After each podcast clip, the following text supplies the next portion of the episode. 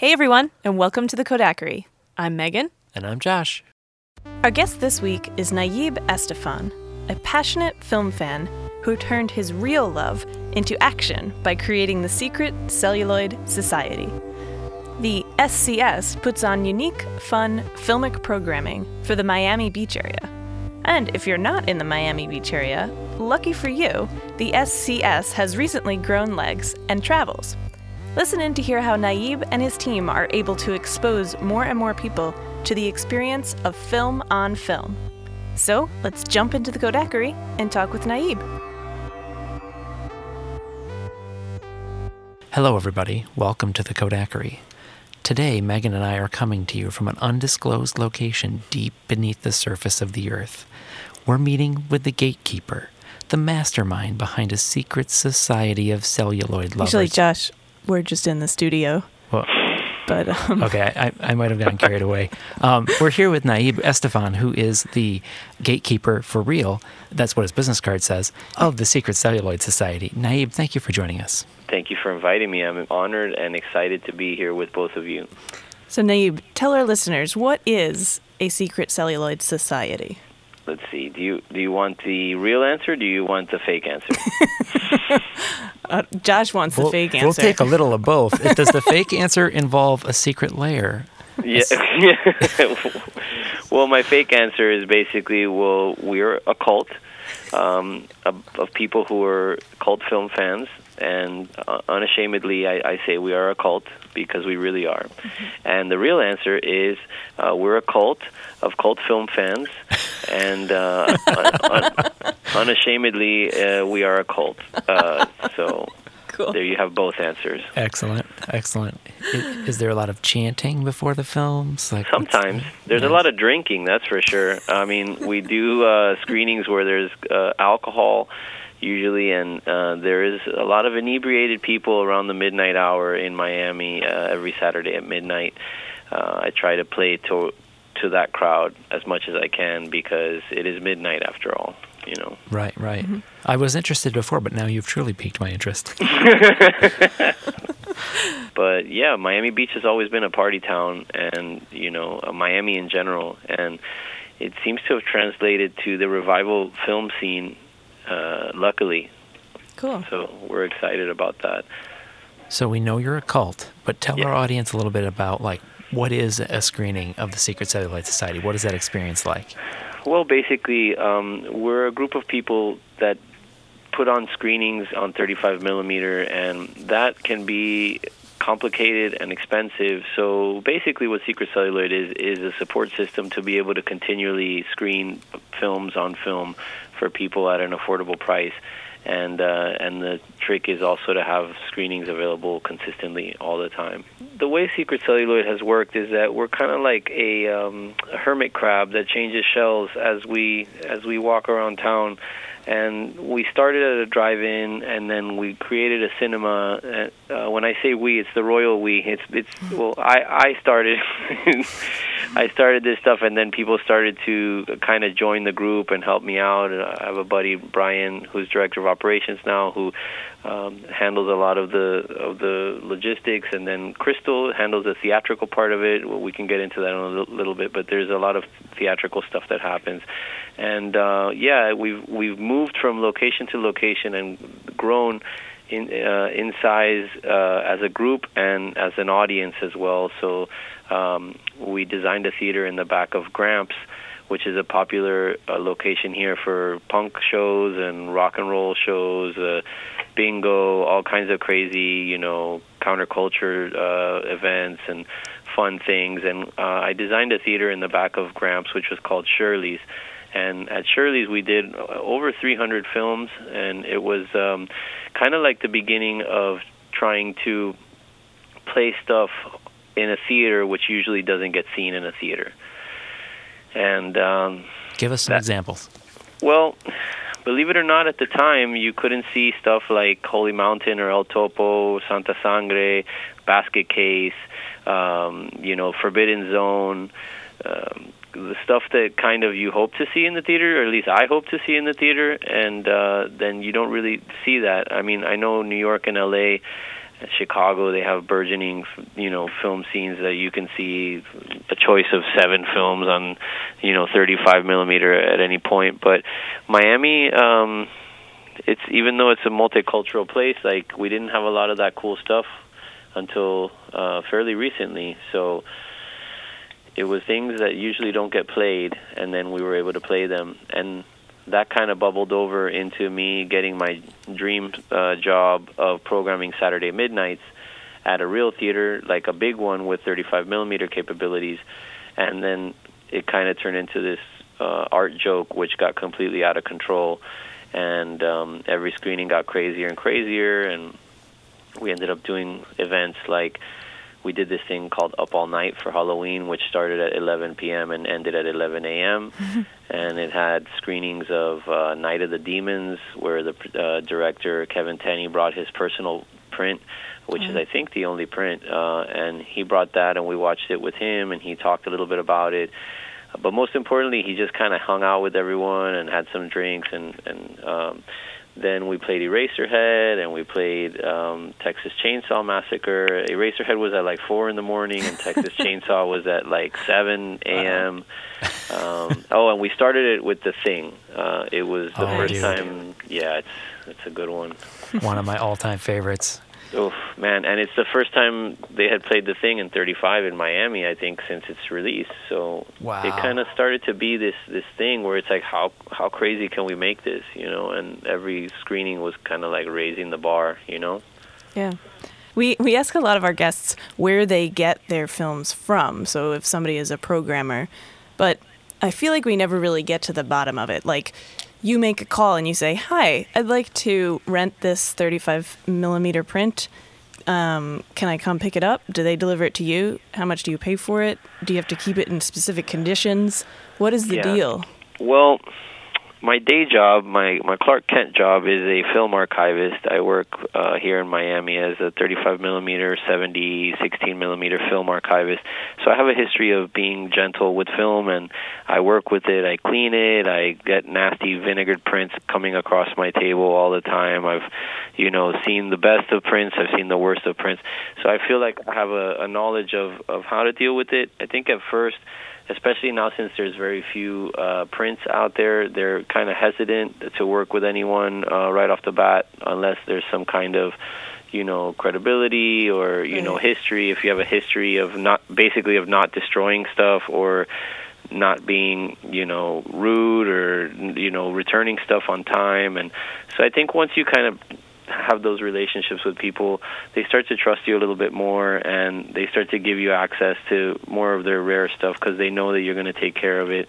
Um, I think there's two sides of it right now. Where before they were trying to shift away from doing 35 screenings in general because they'd rather ship you a hard drive, but um, I think they realized that they're a lot of fun and the prints are sitting there. So I think if they feel comfortable with the people who are screening them, you know, they will give you some of their good stuff. Mm-hmm. So I've developed relationships with a lot of the studios and archive uh, there's a lot of archives that have really cool stuff and before also they didn't really want to work a lot with collectors or archive prints like they'd only want you to to show their print from the studio but they're being a bit more lenient now in terms of allowing you to play stuff from reputable archives so I think it all has to do with the dialogue. I used to work as an A&R for for um, Sony Music, and I dealt with a lot of artists and stuff like that. And I think it's like basically just um, not being rude and and uh, you know treating the prints how they need to be treated and returning them on time. And once you get that relationship going, then you know they open more doors to you and you know uh, allow you to be with some of their trusted prints. Like believe it or not, there's only one print of Back to the Future 2, and um, it's in the Universal vault. And that was one of the ones that I was like, man, I really want to play Back to the Future 2, and nobody had a print. Or another one is like Suspiria. You know the film Suspiria? Oh yeah. Yeah, it's one of my favorites, and I was on this this mission to try to make Suspiria happen, and the studio that controls Suspiria they don't let you play Blu-rays, which we wouldn't want to anyway. But they don't have a DCP, and there are no prints. So it would get into this thing of like, well, how do we play it? and they'd be like, uh, "Well, you can't play a Blu-ray." And I was like, "Okay, do you have a print?" And they're like, "We don't have a print." And it's like, "Okay, do you have a DCP?" And they're like, "We don't have a DCP." And it's like, "Well, how do we play the film?" And they're like, "I'm sorry, we, you know." And so some of that stuff has happened where, you know, I found like the one guy with the Suspiria print, and he entrusted us to to play it, and it was uh, pretty insane. So. Mm there's a lot of different ways to get prints to answer your question. Did, but did most you of it get the Back to the Future print? I did, and we screened it, and it was really intense. And um, you know, one of my favorite screenings. It was Back to the Future Two. It's the second right. one. The yeah. best of the three, as far as I'm concerned. You're not a fan of Part Three, I take it. I like Part Three. But I think the end of Back to the Future 2 is one of the best endings in cinema history. Like the whole thing with the lightning strike and all that stuff amazing. Like when I first saw it, blew me away at a drive-in, by the way. Oh wow! Nice. Yep. That's that's the way to see sorry, it. Sorry, sorry, I've, I've gone off. That's cool though. I think they're smart to be careful with who they they hand it out. You to. have to. Yeah. Of course.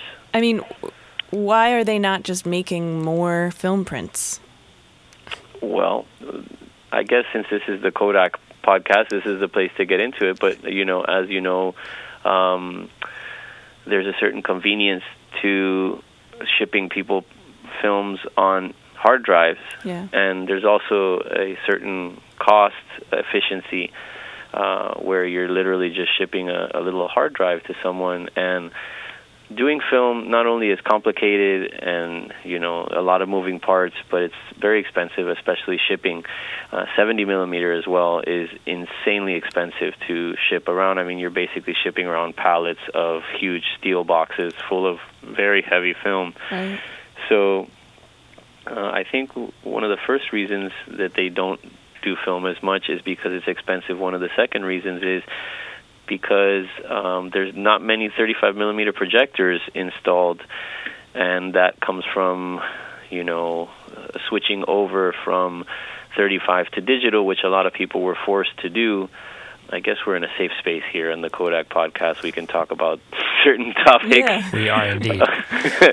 but um, it makes sense. Yeah, there's no demand for right. it. I mean, people dig it, but I mean, there was it's a growing demand yeah. now. I guess. Yeah, there was. Uh, unfortunately, when Avatar came out, it was kind of like a pivotal moment where theaters were forced to transition to digital if they wanted to continue to receive films, new films. And when I say films, I say it lightly because I mean hard drives, you know. But if you wanted to play the new movies that were coming out, you had to switch over to digital and that was the death of a lot of mom and pop cinemas, which had invested all this money to get their systems up for 35 millimeter. And then all of a sudden it's like, oh, hey, by the way, you got to buy a big computer now with a lens on it, and it's really expensive. And some people did Kickstarters, some people did uh, different fundraising uh, things to raise funds to transition to digital. Some weren't able to pull it off. Yeah. You know, and so. In addition to them not wanting to make prints and not being allowed around, also you need a skilled projectionist as well. That is true. And then, what has your experience been like? How many projectionists are there out there? Is there, and hopefully, is there a new generation that you are seeing people taking an interest in, just as they are to see it to take an interest in watching them? Okay. Well, I believe we're at a big transition point right now because I can tell you that I can count on one hand the amount of film projectionists in Miami and surrounding areas, and a couple of them are retired. You know, one gentleman was taken away to a hospital after he fainted during a show because he's older in age. So it's it's a bit rock and roll right now, where you know you got the old dusty wizards that have the knowledge and either want to do a show or don't want to do a show, and then you have a new generation that would love to learn, and there's no way to learn. Um, there's no apprenticeship for this. There's no school for this. So it's difficult to kind of learn these things, and the way to learn these things is by projecting and by running a bunch of shows. And you know, there isn't really the ability to run a bunch of shows. And now what we're seeing is that the people who are projecting have to be like really trusted because they're projecting really rare prints and uh, archival stuff. So we're at a crossroads right now where I'm hoping that there can be a new generation of projectionists, and we're working on some stuff to try to do like some boot camps and stuff like that to train people. Nice. But the best way to learn is to continuously project. And Yeah. um, it's a very uh, boutique industry right now. Hopefully, I mean, I know about some things that are happening that hopefully might change everything a little bit, you know. But um, it's it's like the vinyl thing. It's like the cassette thing. When I worked at Sony, there was like one dude that was really good at cutting to vinyl and mastering to vinyl. And you would go see this guy, and you'd sit there, and he'd master the the song, and he'd cut it to vinyl. And he was up there in age, but I mean, this knowledge has to be passed down, or we'll lose it. Right. Unfortunately, you know. We, we had the fortunate experience uh, last summer. We went to the AMIA projectionist workshop that was hosted at the Alamo Drafthouse in oh, Austin. cool. And we were shocked because, like, the audience that was there to learn, they were, it's a very diverse crowd, very young crowd. And uh, they were really excited to learn. And I know that they're going to do that again. So, anybody out there listening, check Yeah. the AMIA website. There's definitely resources, and there's people out there trying to, to pass on this knowledge that is so important. Yeah. It's crucial.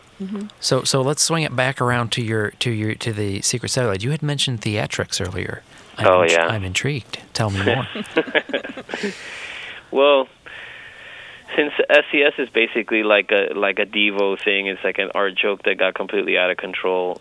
We are we are habitual line steppers, and we love to push the limits and test how much we can get away with, and that has led us to a lot of interesting screenings, mostly for the crowd who didn't know it was coming. But you know, I love you know William Castle. I love all that old ballyhoo and excitement of people being in the same room at the same time, experiencing something together. I think it's the opposite of this kind of Netflix age that we're in, where you're at home and it's quiet and you know nobody's bothering you. Like we do Rocky Horror a lot, and we really have like a, a really insane cast that I could say is like really subversive and you know so theatrically we've done a lot of stuff like I'll give you an example of some of the stuff that we did before that I'll never do again.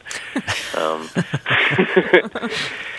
so we played Ghostbusters. I found like an a vault print of Ghostbusters and I was really excited about that. And Miami's like very much like a nightclub city and there's all these clubs that are like 24 hours and all this stuff. And I and I was like man you know they do this thing in the clubs where um, they hit people with liquid nitrogen smoke. Have you ever seen that done before? No. It's like that icy, the icy smoke. Like like a fog machine? It's it's really beyond a fog machine. Okay. It's kind of like what you would see on like a like a theme park ride or something. Okay. All right. When like something explodes, you know, and it like oh, okay. Gives you that really cold blast. They they use it really ridiculously here in the nightclubs. Like people will be dancing and they'll be spraying like you know putting the cold blast all night. And I was like, man, you know what? We're in Miami. We're doing Ghostbusters. I wonder if I can hit up this company and get them to work with us on something really fun. So here's what went down. The crowd came in. It was sold out, and they walked in and I, I always give this kind of like speech. We have jumpsuits and we have like this whole shtick that we do. That's it's gotten crazier and crazier. But bottom line is, I came out and I was like, you know, good evening, ladies and gentlemen. Is there anyone in the crowd who doesn't like surprises? And uh, there's this one little kid that raised his hand, and I was like, oh, too lo- too bad, kid. You know, like your parents have to decide. And then I go, well, ladies and gentlemen, don't be startled. We're going to be testing some movie magic tonight. You know, and it's just special effects. Don't be afraid. And if anybody wants a refund, we can refund your ticket. Now everyone laughed or whatever.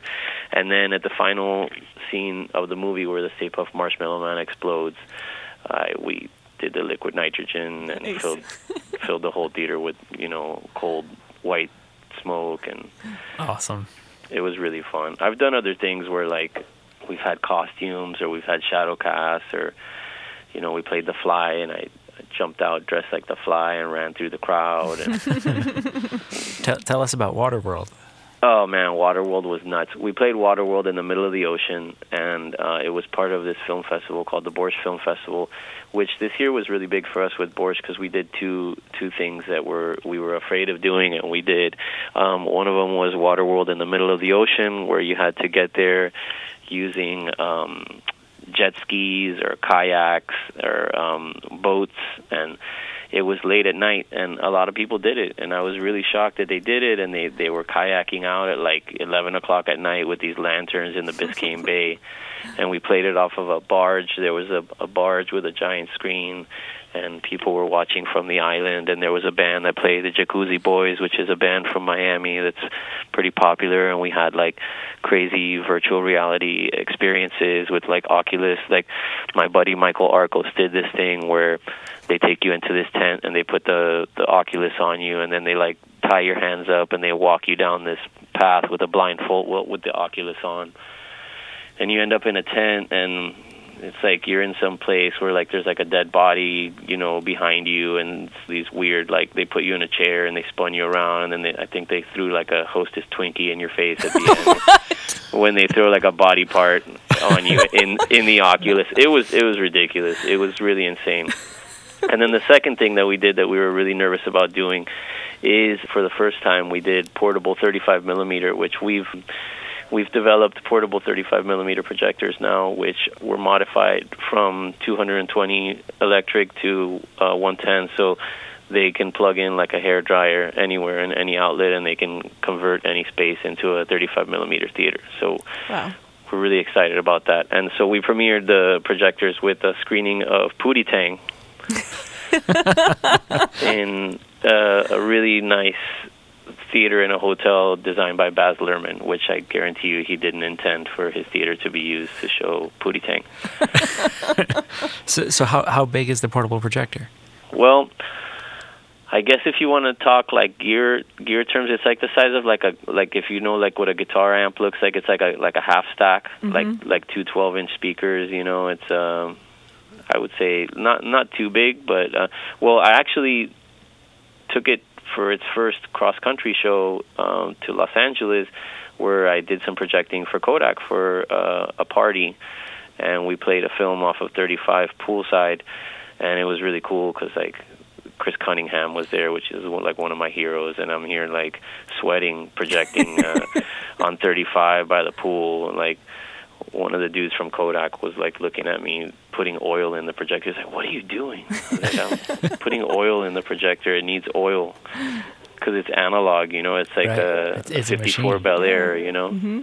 Yep. That's awesome. Everybody was probably looking at you like thinking you were the the man. Right, you're you're the wizard. yeah. I don't know about that. I know that they were putting drinks on my projector. Oh God. oh God, that's. It is Hollywood after all. No, but people were pretty like shocked. People were like kind of more like confused.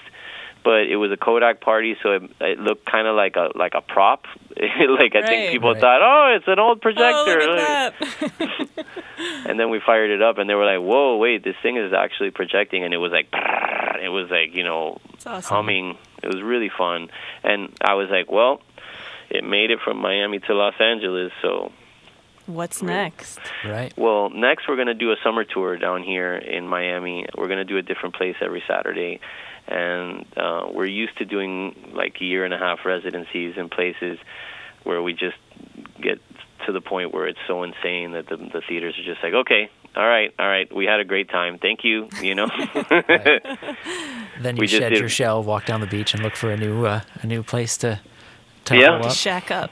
That's what it is, and and now uh, with these portables, it's just like gotten to this point where anything is possible, and we're really excited, and we combine everything with the theatrical side of it, and you know, the, like we just did Rocky Horror. The thing to think about here is that when we started, we started at this drive-in, which serviced like you know 20 cars or whatever, and then we ended up at Shirley's, which we would have two shows a night that would be sold out. So we'd have like uh, you know 100 people each show or whatever, and then we ended up at the Coral Gables Art Cinema, where we created this series called After Hours. Um, they had never had a, a midnight series there, and no one was doing late night 35 stuff here. So we created this series. It's called After Hours, and it's 141 seats, but we, you know, there'd be extra seats and stuff. So we'd probably average around like 170, 180, and it was a bummer because we'd have to turn away like 70, 80 people every Saturday, and you know, we ended up moving to O Cinema Miami Beach that has 305 seats,